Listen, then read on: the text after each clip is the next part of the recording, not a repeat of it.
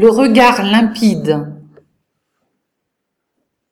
Ce qui clarifie le regard, ce qui redonne vie, une unique chose, la reconnaissance et la tendresse lues dans les yeux d'un autre, dans la caresse de son toucher, dans son sourire, esquissé en douce du coin de l'œil.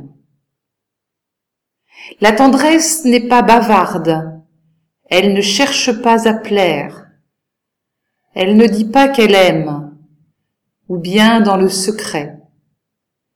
Et souvent elle se cache sous une certaine rudesse chez les taiseux. Elle est présence, patience, temps donné. Elle construit la paix. Elle aime la joie. Elle magnifie le fait d'exister pour quelqu'un. Le reste, tout le reste est vain. Cette tendresse, si claire aux yeux de ceux qui l'ont vue, fait demeurer l'ami quand les autres s'en vont. Elle tient ferme la main qui tremble de maladresse. Elle frissonne avec celui qui a froid de chagrin. Cette tendresse peut traverser la violence, affronter la déception.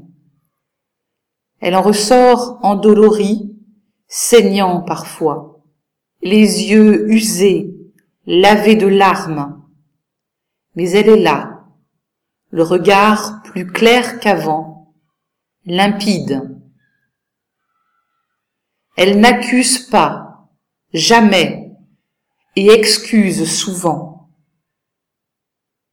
Elle n'est pas d'abord un sentiment, mais un commandement. Comment peut-on pourtant donner l'ordre d'aimer? Simplement parce que rien d'autre ne tient le monde, sinon elle, la tendresse, rugueuse ou discrète, selon ceux qui l'habitent. Parce qu'elle ne passe pas et survit à la mort parce que le premier cri du nouveau-né ne peut pas revêtir d'autre forme que ce commandement Aime-moi, parce que c'est le cri de Dieu en nous avant d'être notre cri.